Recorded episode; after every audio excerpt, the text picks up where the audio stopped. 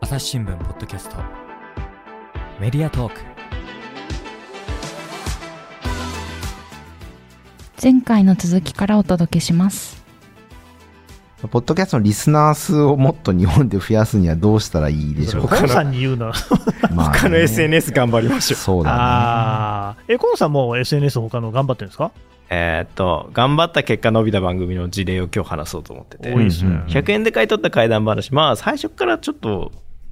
うん。ランキングには入ってたんですけど、うんとはいえ100位前後だったんですよ。おお一気に伸びたきっかけがあって、ー。うん。それが、えーっと、100円で買い取った怪談話って怪談を買い取ってる人がいるんですね。なるほど。で、その怪談売買所っていうところに行った人が、すごい面白い場所があったよっていうツイートをしたら、それが1万リツイートくらいされておたんですすよ。ごい。うんいやすごい、ここで買い取った階段聞いてみたいとか、ちょっと私の階段も買い取ってほしいって、リップがとかコメントがすごい多かったんで、一晩かけて僕が全員に返信したんです。こういう番組あるんで聞いてください。えー、すごっ。へえそ。したら、次の日にはランキング50くらいアップして、最終的にはランキング7位まで入ったんで、うんえ、その1万リツイートに返信してったんですか1万リツイートでコメントしてる人コメントし全て員るに人3、400件し ました。すげい。え。めちゃくちゃ地道な作業ですだね。って全員見込み顧客ですか らね。ああ、でもやっぱそれぐらいやんないとダメなんですね。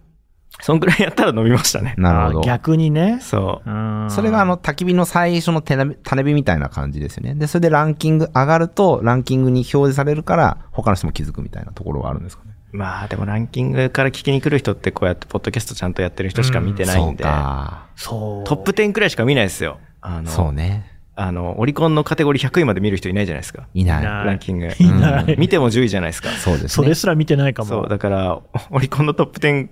くらいだと一緒で、ポッドキャストのランキングも10位くらいまでしか見ないですうよ。ん誰が200位まで見んねんっていううんのうんで。うんそうですね。で、10位だと、まあ、大体いつものって感じだかそうら、ですそね。んなに変わり映えしないですよね。スポティファイオリジナルになってきますね、スでポすティフよァねイランキング見ると。うーん。なるほど。じゃあそういう意味ではなんかこう、こう爆発的な施策があるわけじゃなくて、そういったコツコツ、うん地道に、ううんん裾野を広げていく。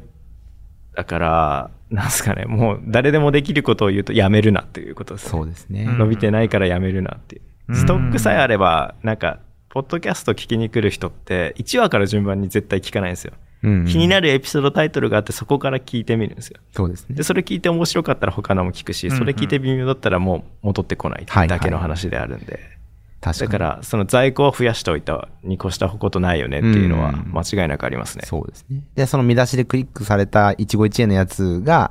最初雑談だらだらだらしていると、逃げられちゃうよみたいな、そうですね。もったいないですね。なるほどね。せっかくこの話に興味あって聞きに来たのに、全然違う話されたらうー、ん。リスナーからしたら、あれ全然この話しないなって思って、聞くのやめようかなって思うのが真理ですね。そこま、その話してるとこまで飛ばそうかなには、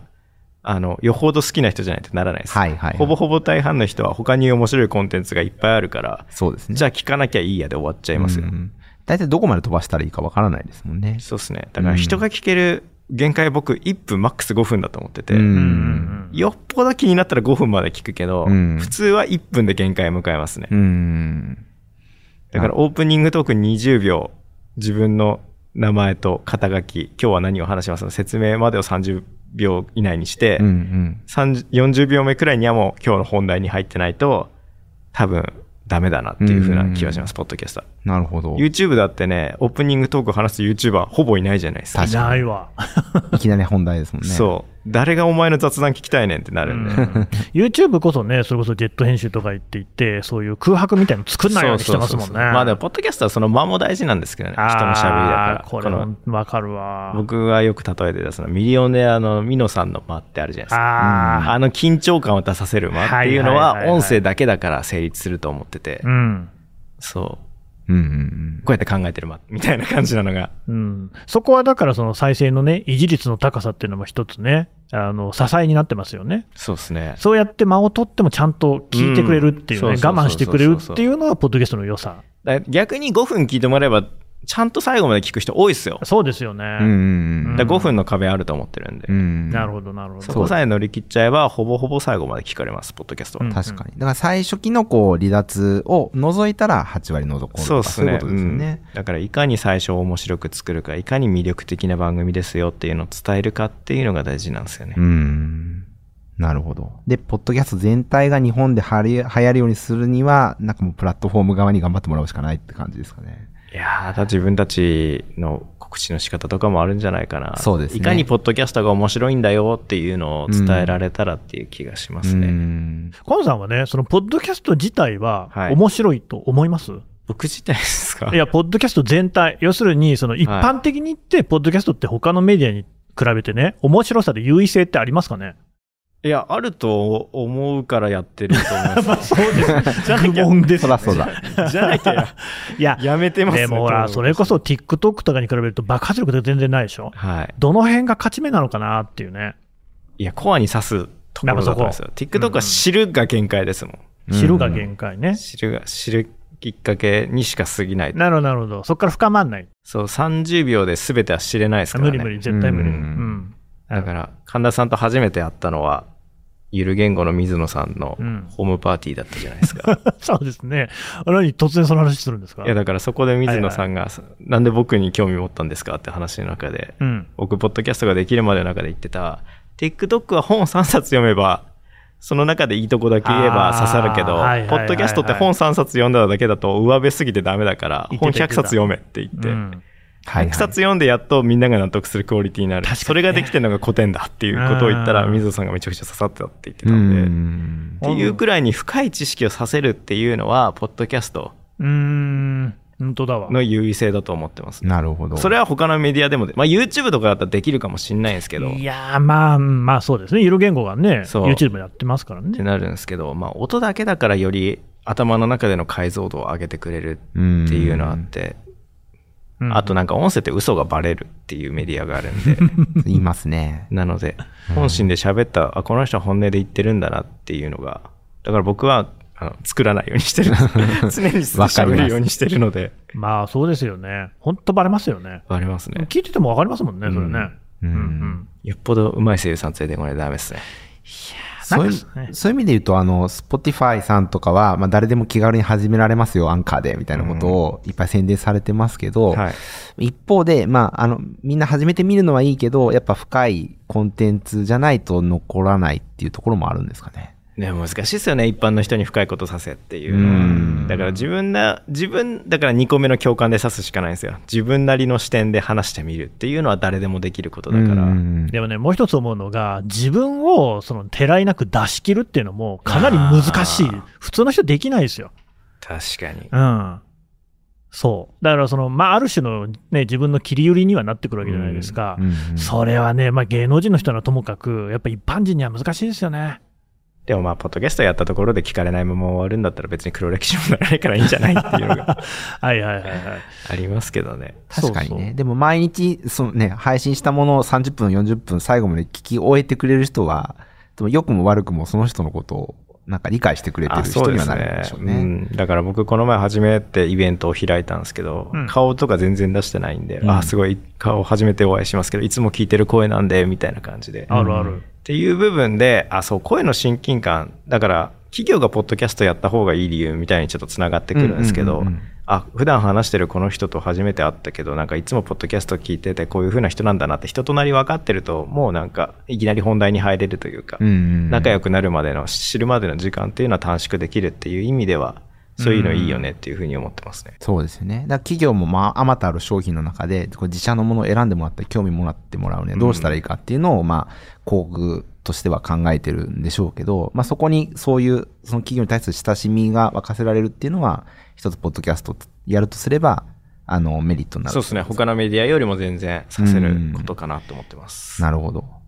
一方で、その、ポッドキャスト自体使ってる人がまあ少ないから、そこでたどり着く人を手に入れるにはどうしたらいいかっていうのが、まあ、企業がブランドでポッドキャスト作る時の悩みなのかもしれないですよね。そうですね、まあ、企業はお金持ってるんでいっぱい広告出しま しょう。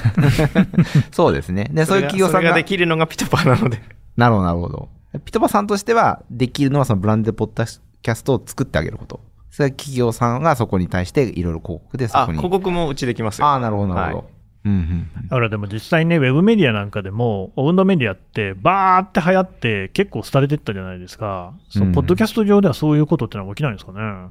いでもあの暮らしの北欧暮らしの百貨あれ店うさんまいっすよね、あれあれがマジで成功例だと思ってるのであれは本当にね、僕聞いててね、チャポンといこうね。んそうですねみんなあれを目指すべきですっていやーでもあれこそ、本当に、あの会社っていうんですか、いや、うんよくできるなという感じがする、才能ありますよね。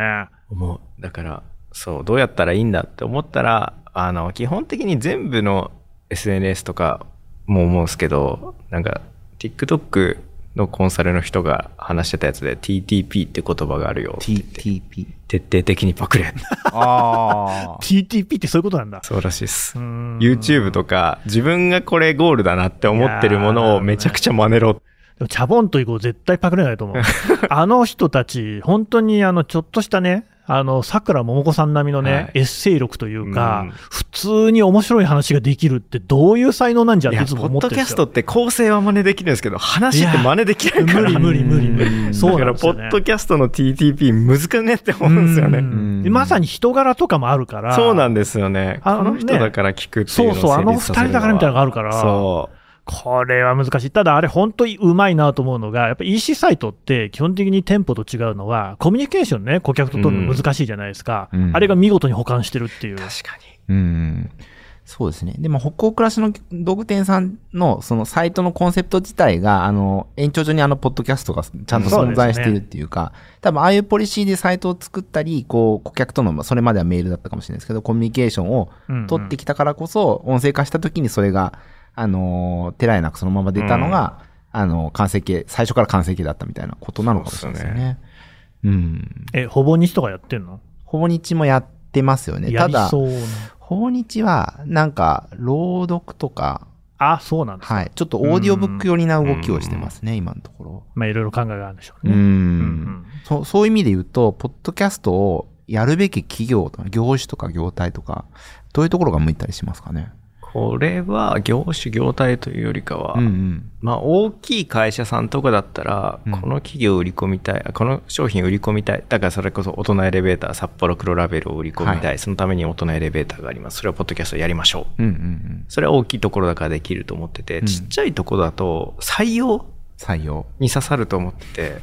て、これまた弊社のまさ話ににピトパでね。まさにうちの僕の番組の話なんですけど、はい。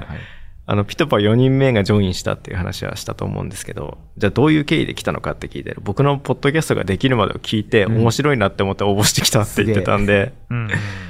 ら僕はそういう採用を目的にしたポッドキャストを作ってるわけではなかったんですけど、うんあ、こういう風な人がいてどんな会社なんだろうって思って調べてみる。うんで、ちょっと興味持って採用ページ見たら人募集してんだ、ちょっと応募してみようかなって思うみたいな部分って、あの、求人サイトのその求人の画面ってどんだけ長くても5分くらいしか見ないと思うんですよ。うん。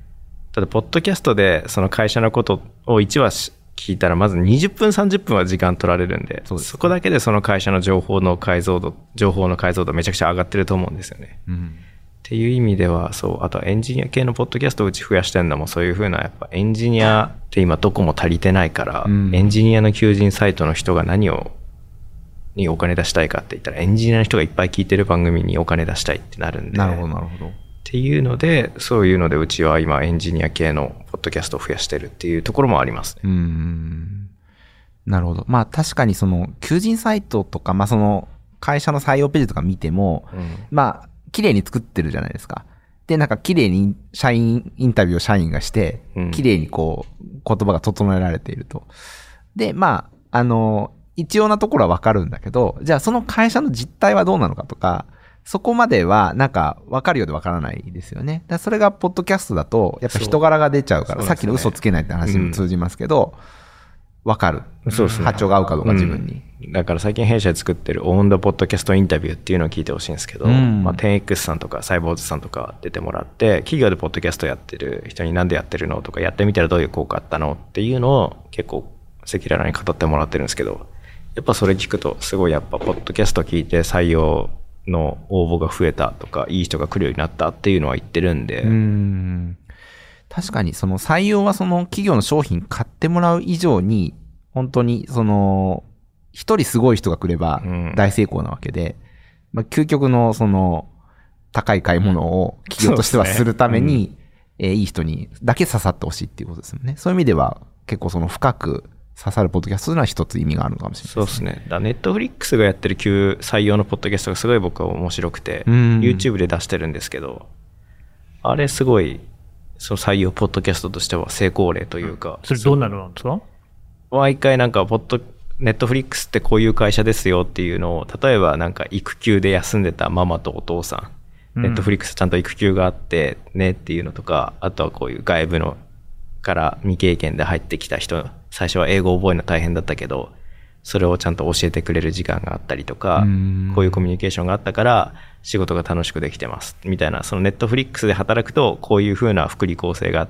るけど、こういうところが難しいよねっていう、現実とおーそういう理想をちゃんと語ってるみたいなの隠さないんでだ、そう。なるほどうんっていうので、あ確かに面白いなって見に行った採用ページが全部英語でブラウザ閉じるって いう。見ない閉日本人はじ。ない。 見る見る。なるほどねあーでもね、確かに、そういうのって、実は今まで全然なかった情報かもしれないですね。ないですねうんうん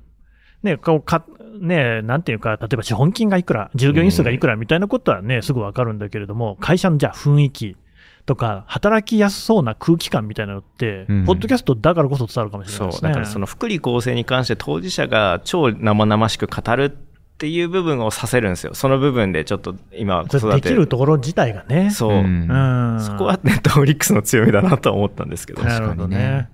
また、あれですよね。こう、社員同士でその雑談してたとしても、その、さっき雑談はあまり意味がないんじゃないかって話もありましたけど、はい一方でその、なんか会社の中の良さとか、まあそういう空気感ってのはすごい伝わってきますよね。雑談意味がないっていうのはちょっと語弊があって、うんうんうん最後にすればいいんですよなるほどう。ん雑談はエンディングでするべきだあ、とオープニングにやるからおかしいんだよってやつね、そうそうそうそう、はいはいもう30分聞いたらどんな話しても最後まで聞くんですよリスナーは、ああ、そうです、ね。よほど変な話しない限りは最初の5分にそこで持ってこずに。そうはい。最後まで聞けばこの人どんな人なんだろうって思ったところで実は最近ポケモンカードまたコンクレ使っちゃってねみた い言っなてたそうすると人間性が分かってくるんですよあこの人こんだけポッドキャストについて喋ってるのに趣味ポケカなんだへえみたいな、なるほど、なるほどっ。ていうのが分かるみたいな感じになってくるんでエンディングをするなじゃなくてエンディングは最後にしろって最後にしろとあ違うエンディングじゃねえや雑雑談談は最後にしろっていううんううんうんふうに思ってるんですよ、なるほどね。で、それをポッドキャストで、まあそういう空気そ感うも伝わパーると。ソナルな部分も出すべきだとは思ってるからそれは最後に出した方がいいよね、なるほどパーソナル最初から出してくるとポッドキャスト聞きに来る理由のその知りたいことに対する答えじゃないから、うんパーソナルな部分っていうそうのですねは。どっちかっていうとそあ本当のだ学びを求めてその見出しで、そのクリックするわけですよもんっね。ぽど可能姉妹くらい魅力というか知名度がある人じゃないとパーソナルで聞きに来ないと思うんですよ。そうですね。そうですよね。ってのはあります。なるほど。ちょっと話一瞬ずれますけど、今、はいネットフリックスのポッドキャストを YouTube でもやってるっておっしゃっただでから YouTube でしか聞けないんですよ、そのポッドキャスト。ほうほうほう。ネットフリックスポッドキャストですって言っはて。い。その、ポッドキャストが音声のみのコンテンツだと定義してると、そこでちょっと混乱が生まれると思うんですけど、ああの、でも一方で、その YouTube でポッドキャスト聞かれてますとか、ビデオポッドキャストとそうでか、すねあの、Spotify でも始めましたとか、うんどんどん増えると思いますよ。今、その、そういう状況を鑑みて、こう、コンサートしてどう思われますか、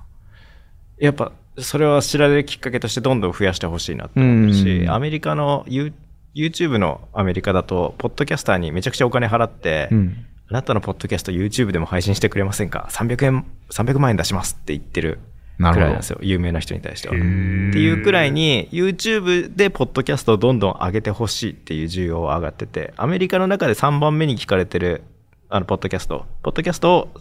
が聞かれてるプラットフォームの3位が YouTube なんですよ。うん。だから意外とみんな YouTube でポッドキャスト聞いてるよねっていう事例を YouTube は今作ってるっていう。なるほど。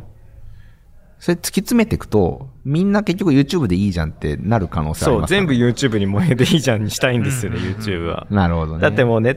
Netflix だって有名なポッドキャストのプロデューサー雇い始めてるっていうのはもう映像のパイは取り尽くしちゃったから、じゃあ次何で撮ろうってなったら音声はまだまだっていうのはあるからいい感じのポッドキャスト作ってこうぜで Netflix だとこんなにいいポッドキャスト聞けますよっていうのをやっていかないともう新規取れないよねっていう風になってきてるんですよ海外は。うん、うん、うん。うんうんうんそうですっていうね。意味では映像メディアがどんどんポッドキャストをやっていくっていうのはまあ今後の流れとしてはうんあるなっていうふうには思いますうん、うん、うね。ん。一方でその概念としてはその学びとか共感っていうポイントを活かしつつ、その動画のポッドキャストみたいなのをやるっていう。ああ、でもネットフリックスとかだとなんかお金かけてどう、なんか、スポティファイがちょっと前に作ってたバットマンのドラマみたいなあー方向に舵切りそうな気するんですよね。音で聞いて楽しむドラマ作りますみたいな。オーディオそドう。ラマみたいな。なるほどね。まあ確かに。まあ、でもそれは一過性な、まあでもいいのか。うんまあ、ネットフリックスぐらいの体力あるところだったら次々と作れそうですけどね。それで一本当てりゃいいわけですから。うんあれ、日本のポッドキャストでも、はいゆる言語学ラジオって YouTube でむしろね、すごく見られてる、聞かれてる。だけど古典ラジオって、もう、あの、ポッドキャスト界では日本では帝王ですけれどそうもで、すね。 YouTube はそこまで回ってないじゃないですか。そうですね。あの違いって何なんですかね あれなんですかね見せ方なんですかね編集の。おーまあ確かに古典ラジオはそこまで YouTube 特有の見せ方はしてないですもんね。うん。バーンとこうなんか、そうそうそうね、そう。文字入れたテりロとッかプのあれみたいな部う分。んゆる言語がめちゃくちゃこだわってますもんね。そうですね。そこでやっぱ大きな差が出るんですかね。だから、ゆる言語が違う。古典がゆる言語フォーマットの動画をうん作れば話変わってくるんじゃないかな。おーうん誰かやりそうな気もしますけです ねど。あんだけファンがいれば、ねえやりますよっていう人いそうな気しますけど、ね。そうですよね。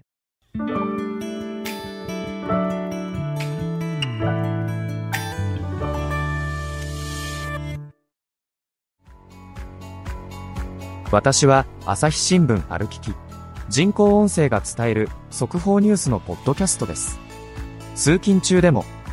お料理中でも運動中でも趣味の作業中でも何かしながら最新のニュースをフォローできますあなたの知りたいニュースどこででも朝日新聞歩ききたった数分で今日のニュースをまとめ聞きじゃあ僕からも聞いていこうかな。はいねえ。で、まあ、まあ、今までのところでも、様々ね、えーどういう、こう、ポッドキャストがいいのかっていう感じの話もあったじゃないですか。はただやっぱり、コンさんはプロだから、はい再生回数、あるいはユニークユーザーね、うん聞いてくれる人の数っていうところも当然こだわっていかなきゃいけませんよね。そうですね。そういう意味で言うと、やっぱり日本って、まあ、さっきもおっしゃったけれども、今、ナレッジ型の番組が強いんですかうん。ナレッジ系じゃないとランキング上位にはいかないと思う。てか日本って変わってんなって思うのが、はいはいやっぱり他の国って語学学習番組ほぼないですからね。そうなんですね。すごい英語学習型の番組そう多い。英語学習番ですよ組ねトップ20のうちにほぼほぼというか、結構多いですよね。かなり占めてますよね。レイニー先生があって、うんうんハッパイ英会話があって、うんうんケビン・イングリッシシビュンがグであっ、してょはい、あるあるある。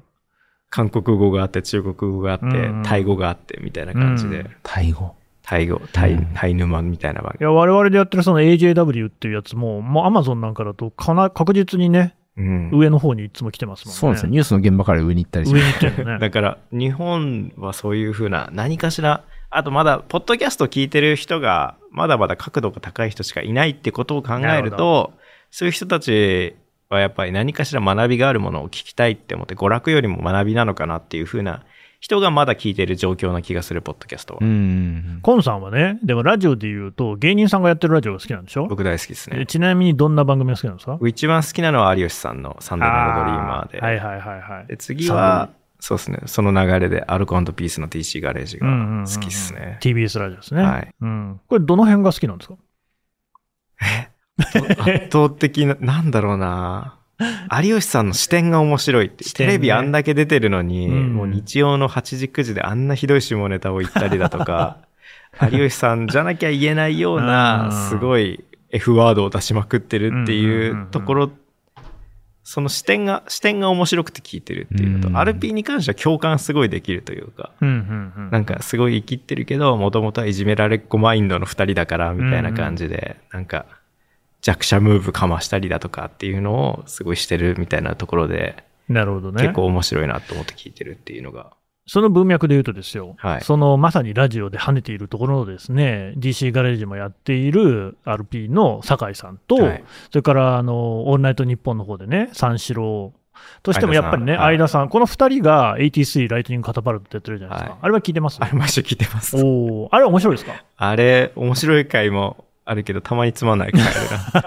何が違うんですか、な。ね、まあラジオと一緒ですよね。だってラジオでも毎回面白い回ないから確に確にうん、それはそうだ。なあ。うん。あれはもうラジオとして聞いてますね、僕は。なるほどね。で、芸人さんの中にも、本当にその、例えばゲラとかも含めて、はいそういうポッドキャストだったり、音声配信サービスに、こう、入ってくる人多いですよね。多い。いですけど、でもやっぱ結局、あの、地上波に出れない人たちなんで、うん。真似なんですよね、ラジオの。なっちゃう、そうですねだか。らポッドキャストとしての視点としては弱い。そうなんです圧よ。倒的にテレビ出てる人気者じゃなきゃ、ポッドキャスト上行かないなって思ってて、僕はずっと思ってて、芸人さんのやってる番組で、その、ポッドキャストならではの良さを引き出したものってなくないですかだから、相田さんと酒井さんは、そもそもラジオ歴が長いから、はいはいあと、作家さんもめちゃくちゃ天才の福田さんって人なんで、うんあの人もうラジオ、これはもう、なんか、リスナーが共感できるよねっていうう、んピンポイントでうまいんですよ。だから、ポッドキャストでも成功してるだけであって、だだってあれなんか普通にどっかの地上波の枠でやってても人気の番組になってると思いますはよ。いはい。うんうんそれがたまたま Spotify だったってだけですから、あれはううんんうんだからほら、リスナーさんのネタコーナーみたいなのやってみたりとかあるじゃないですか。でも、ああいうことではないってことですかね。ポッドキャストだと。うん。結局ファンしか聞 かないし。でもそうやって考えると芸人さんがにしかできないポッドキャストの番組って何でしょうね。この間例えば Spotify で独占でやってあ、ただから、あ超の漫才と人、かあの人のや、うんいや超漫才の話は置いといて。置いといて、あの人 置くんかいあの、笑い飯の笑い西田さんじゃない方。哲夫さん哲夫さんがやってる仏教の番あ組があ面ー、白い。はいはい、ありますはいねは。ああいう風な。ああいうことですか。そう。ああーと、パンクブーブーの人、片っぽの人ってめちゃくちゃガンプラ作るのうまうまい人がいるんですよ。へっーていう風な芸人だけど、別に芸人関係なしに、はいはい。俺めっちゃこれコアに話せるぜなるほどねっ。てあれば芸人の話術かけるになるからうんう、んそれで人気になるとは思うんですよね。うんなるほど。超漫才とか秋山ビルディングみたいなのは違う。秋山ビルディングは、あれはよくできた番組ですね。盗み聞きをするっていう、だからうん、ボイスドラマとして完成してるものを出してるから、うん漫才に関しては、漫才でしかないから、うん音で聞く意味ってどこなんだろうってのがちょっと俺には分かんなかったな。うーん。